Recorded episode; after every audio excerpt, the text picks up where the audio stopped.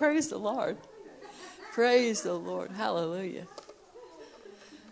The windows are open over there. He's opened up the windows to pour out us a blessing. So, hallelujah. You can shut them if you're cold. Yes, please. Um, how many of you remember the, the old song, Oh, How He Loves You and Me? Yeah? Isn't that wonderful? Oh, how He loves you and me. He gave His life. What more could He give? Oh, how He loves you. Oh, how He loves me. Oh, how He loves you and me. Jesus to Calvary did go, His love for mankind to show. What He did there brought hope from despair. Oh, how he loves you. Oh, how he loves me. Oh, how he loves you and me. He gave his life. What more could he give? Oh, how he loves you and me. What more could Jesus do? What more could he do? There's enough information in the Gospels to provide us with faith about all the things that Jesus actually did do his healings, deliverances, the comfort that he gave to people, resurrections, instructions on the kingdom, and of course our salvation. What more could he do? In John 21, it says, There's also many other things that Jesus did, the which, if they would be written, every one of them, I suppose that even the world could not contain the books that should be written down. Amen? Ephesians 3:20 says now unto him that is able to do exceeding abundantly above all that we ask or think according to the power that works in us to him be the glory in the church by Christ Jesus throughout all the ages world without end amen Jesus works continuous on and on and on and on and on world without end do you believe that or do you doubt that He can do something about your circumstances?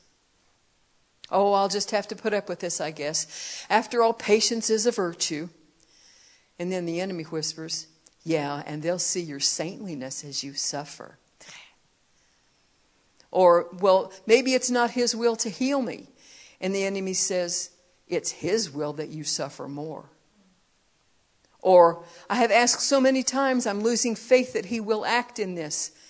And the enemy whispers, See, he doesn't even care. How many of you heard things like that? How many of you thought things like that? That's not what the Bible says. That's not what the Word of God says. Why are we believing the lies of the enemy? My main scripture for today is 2 Corinthians chapter 10 verse 5 casting down imaginations and every high thing that exalts itself against the knowledge of God, and bringing into captivity every thought to the obedience of Christ. I, st- I still love Joyce Meyer's teaching where she says, Think about what you're thinking about. How many of you ever done that? How many of you ever stopped to think about what you're thinking about? Wait a minute, what's that from? Are these thoughts in my head from God? Or do they fall in line with Scripture? Is this what I really think and believe? Or is this thought trying to take a higher place in my mind and belief system than what God has said? And how is that being obedient to the anointing that I've already received? We pray and we petition the Lord for lots of stuff, but then we turn around and we negate everything that we've been that we've taken to the throne by thinking just the opposite. Now, I want to ask you a question. How many of us have thought something and then we had to be like our computer and we use the, the back button or the delete, delete, delete button because it was something unworthy or something that we, that went against what we know is God's will? How many, how many of you ever done that? Delete, delete, delete. Wipe that out of my mind, Lord. Delete, delete. We've done that. All of us have. And how many of us have doubted that God's goodness is actually towards us? We have to delete those thoughts. The next question then is Did that act of repentance make you feel guilty? Oh, you must be a horrible person to have had that kind of a thought. Yeah, I must be a horrible person for thinking that. See how quickly we fall into the enemy's trap? Do you know the word repent? What does it mean? What does the word repent mean? Bingo. Most of the time, we associate it with being sorry for sin or turning away from sin. Remember that Jesus' first teachings were repent, for the kingdom of God is at hand. That's in Matthew 3 and 4. But does that only mean stopping sin? No. What is the most luxurious apartment in a high rise apartment building? What is that called? Penthouse. That's right. It's the uppermost, the pinnacle of the building. That is our minds, the pinnacle of our being, the uppermost. The one thing about us as thinking beings that governs our behaviors.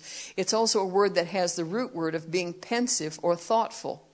So when we've lived all of our lives in our minds in one fashion, just going along with whatever fleeting thought that flutters across our minds, when we meet Jesus and he asks us to repent, he's asking us to completely change our way of thinking, change our entire base of operations, ditch the old mindsets, and take on a whole new perspective the Word of God, the kingdom of God, the entire world view that God has.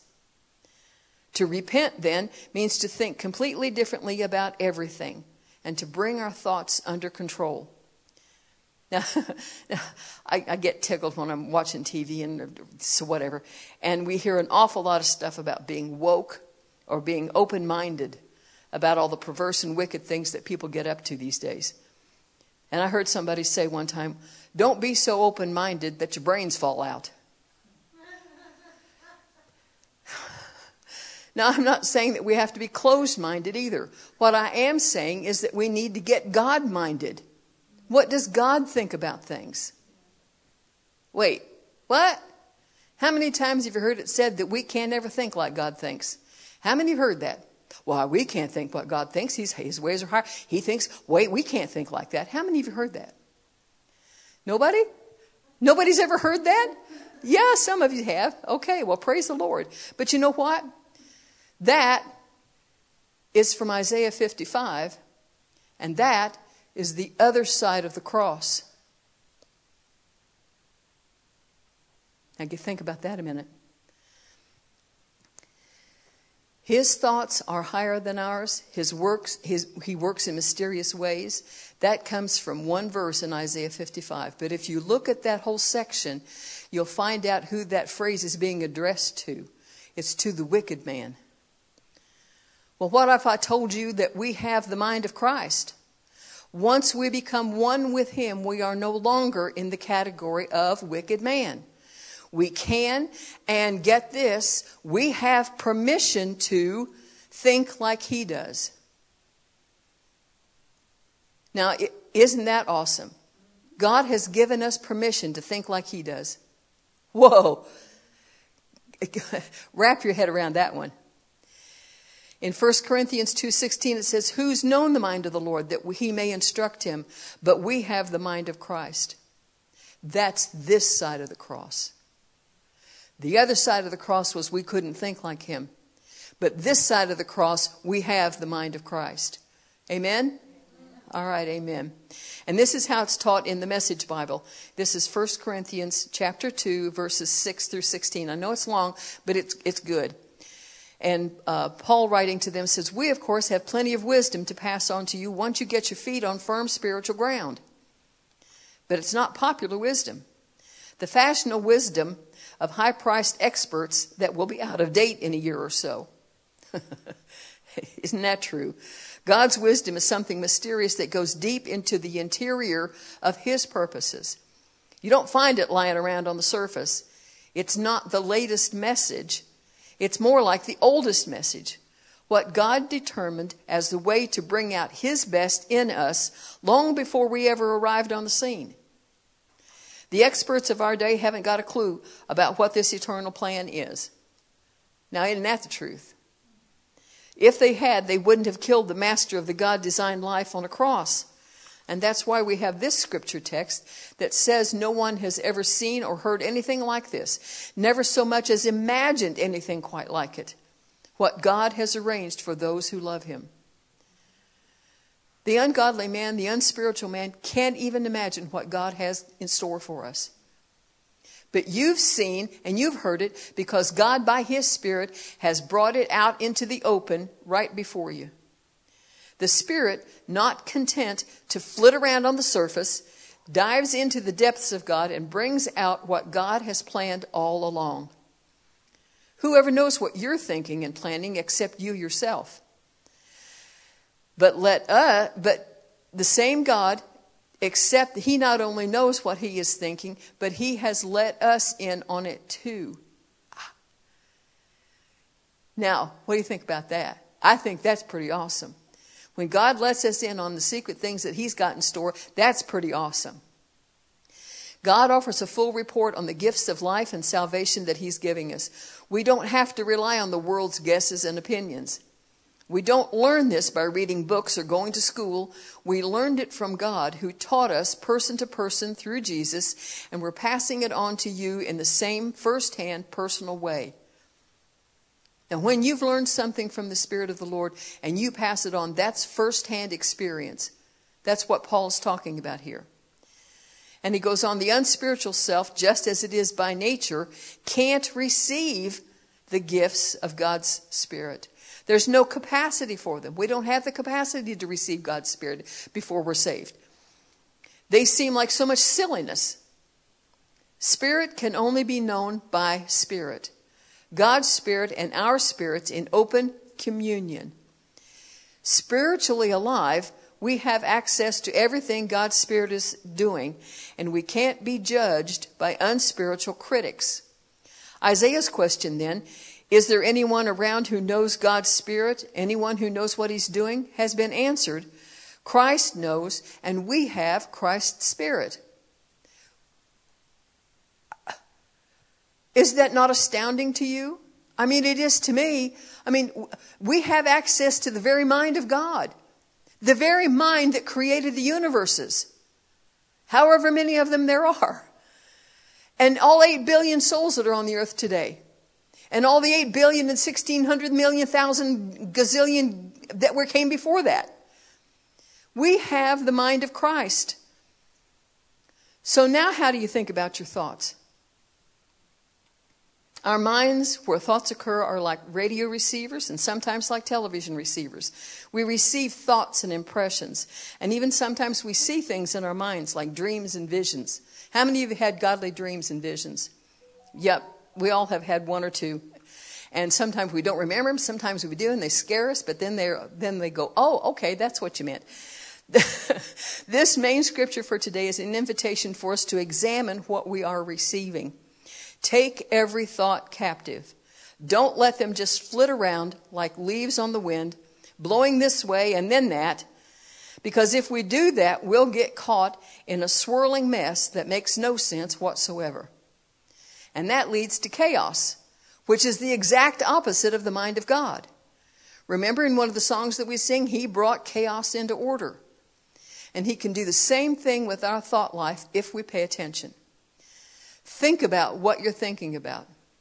Take every thought captive, examine it, interrogate it.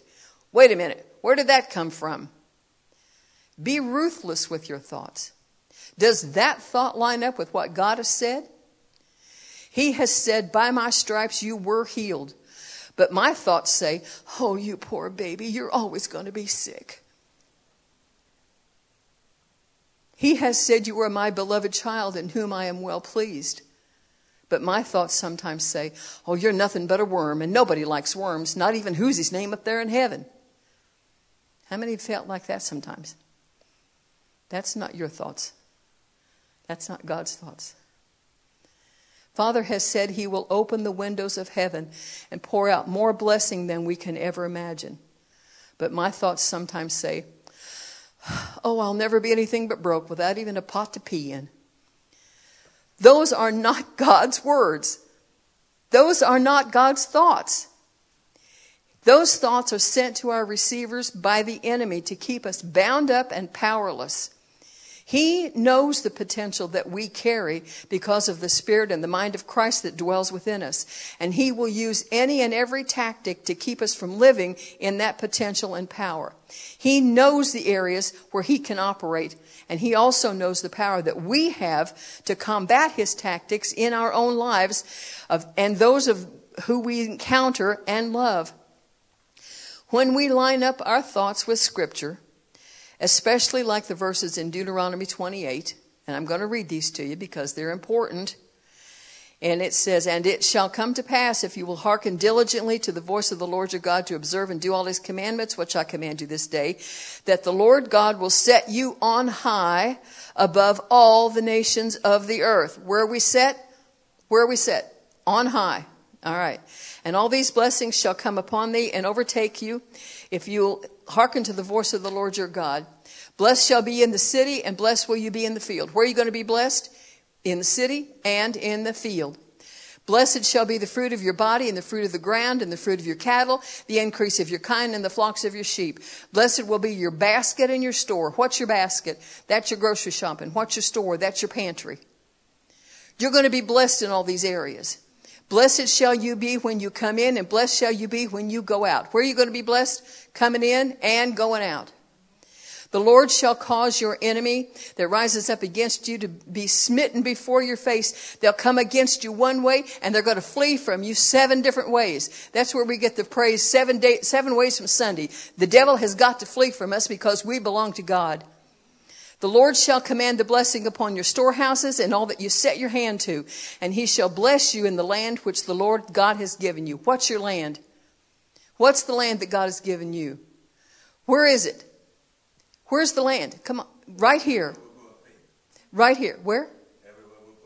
Everywhere we put our feet. That's your house. That's your, when you go to the grocery store. That's when you get in your car. That's when you drive around the city. That's when you're walking down the street. Every place that you put your foot is the land that God has given you. Whew. The Lord shall establish you a holy people unto himself as he has sworn to you if you will keep the commandments of the Lord God and walk in his ways. And all the people of the earth will see that you are called by the name of the Lord, and they shall be afraid of you. Years ago, uh, about 50 years ago, I'm telling on myself here, my sister was married to a man who was very abusive. And she ran away from him and came to stay at my house. We lived way out on the countryside and on a farm and back a lane. And Donald and his gang came to fetch her. They came to get her. And I knew that if she went home with him, he would beat the living daylights out of her. And I, my spirit rose up on the inside of me, and I come storming out that back door, and I said, All you demons of hell, you get out of here right now in the name of Jesus. Guess what happened? They got back in the car and they just meekly drove away. That's what this is talking about. They will be afraid of you. When you rise up in power, when you rise up in the power of the Holy Spirit, they have to go away. They cannot stand being in the presence of God. And then it goes on, and the Lord shall make you plenteous in goods, in the fruit of your body, in the fruit of your cattle, in the fruit of your ground, in the land which the Lord has sworn to give you to, uh, sworn to your fathers to give you. And the Lord will open unto you his good treasure. What's his good treasure? Everything especially Jesus. He will open up his good treasure and the heavens to give the rain unto the land in its season, to bless all the work of your hands. And you shall lend to many nations, and you will not borrow. And the Lord shall make you the head and not the tail. And you will be above only, and you will not be beneath, if you will hearken to the commandments of the Lord God, which I command you this day to observe and to do them. And you will not go aside from any of the words that I command you this day to the right or to the left, or to go after other gods to serve them. When we line up our thoughts to match this set of scriptures, we are unstoppable. Amen? All right. When we're in communion with one another, one in spirit, one in body, one in purpose, and all in the same mind as Jesus, we are undefeatable. The things that can hinder our move of God is when we get all hypercritical with one another, like Paul and Barnabas in the book of Acts. They fell out over one of the other disciples who left their company. But later on, they were reconciled.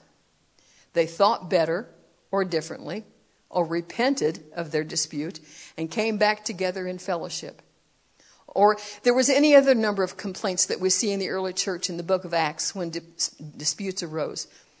The apostles, now the apostles that walked with Jesus, they had to set aside time from their prayers and the ministry of the word to settle things between the various groups. Now, isn't that sad? In Acts chapter 6, it says, Once the disputes were settled, then according to the will of God, and the word of God increased, and the number of the disciples multiplied in Jerusalem greatly, and a great number of the priests, the Jewish priests, then were obedient to the faith. When we stop bickering and we start living in communion with one another and get our thoughts lined up with the Word of God, then a great number of the people will be obedient to the faith. That's when increase comes. That's when it comes. So, taking our thoughts captive and bringing them under obedience to Christ, the anointing, and the word is not only good for us as individuals, but it's how we promote the body of Christ altogether. How many of you remember the words of John Kennedy in his inaugural speech? Ask not what the country can do for you, but ask what you can do for the country. Ask not what the church can do to make me feel superior, but what can I do to help the make the church grow? Not, well, it should have been done this way, or, but what can I do to make it better? Taking our thoughts and words and actions captive and bringing them under obedience to the anointing repenting in our minds to think like the mind of Christ. This is how we prove what is that good and acceptable and perfect will of God. For then He will work with us to make the things that He has in store happen. Our Father is ready. Jesus is ready. He's ready to work with us. You remember in the story of the Last Supper how Jesus took off his garment? He took, he laid aside his good clothes and he wrapped himself in a towel, getting ready to do some manual labor. He acted as a servant, washing the feet of the disciples. He is a co-laborer, a co-worker with us. In Mark 16, we read about his ascension, and it says, Then after the Lord had spoken to them, he was received up into heaven and sat on the right hand of God.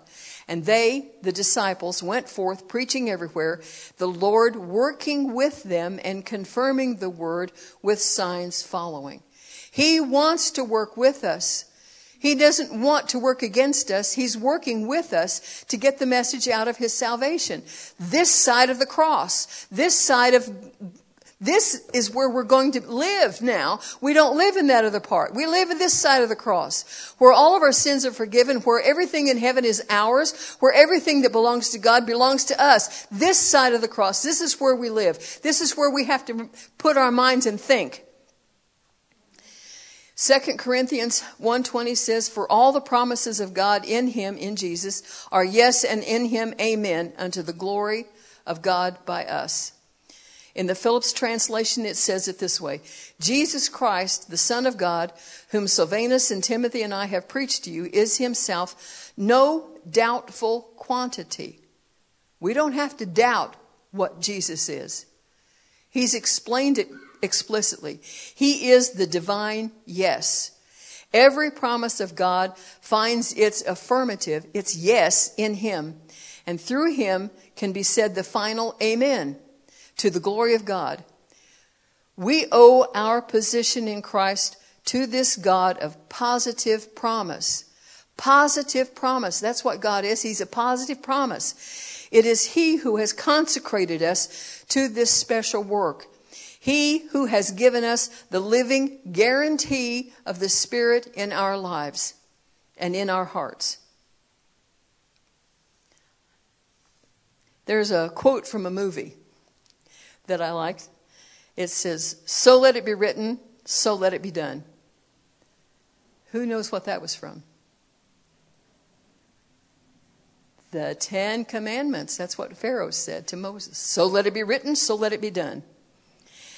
And even though it's film from a film script, it's very appropriate when we're thinking about Scripture. And I can hear the voice of God quoting this too.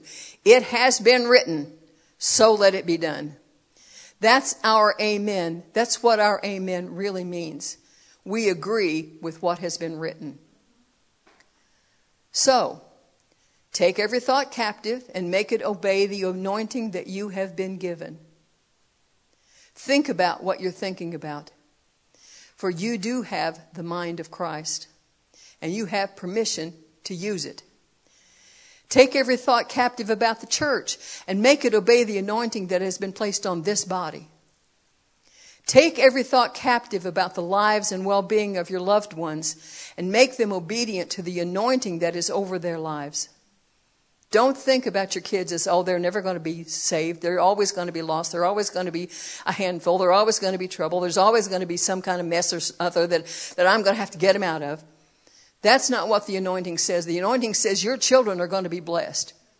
That's the word of God, and that has to come to pass. Amen? Take your every thought captive concerning world situations and make them obedient to the anointing of the Prince of Peace. We hear rumors of wars and all that other stuff, and we think, all oh, the world's coming to an end, the world's coming to an end, you know, Jesus is going to come back tomorrow. he is the Prince of Peace. And in Isaiah it says, and the government will be upon his shoulders. On whose shoulders? On his. Not on politicians. When we stay in uh, the anointing and we keep our thoughts focused on the anointing of God, and we pray for our political leaders, then they are under the anointing as well. So we have to keep our thoughts positive about them. Take every thought captive regarding your health and make those thoughts obedient to the anointed healing power of Christ. Every thought. Take every thought captive about your finances and make them obedient to the knowledge that God is a blessing and multiplying God. Take every thought captive about your salvation and make those thoughts obedient to Jesus' words that he will never lose, not even one soul that has been placed in his hands. Take every thought captive about your relationship with the Father and make them obedient to his words, You are my beloved. Think about what you're thinking about. Take every thought captive. Repent you have the mind of Christ. And the last thing I'm going to say is Romans 12:2. Be not conformed to this world, but be you transformed by the renewing of your mind, that you may prove what is that good and acceptable and perfect will of God. Amen.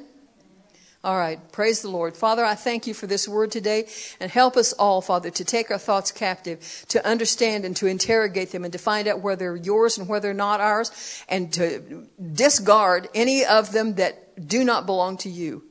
Help us to train our minds to think like you think. Help us to accept the fact that your mind is in our mind, that we can think like you do because we have Christ's Spirit in us. In Jesus' name, amen.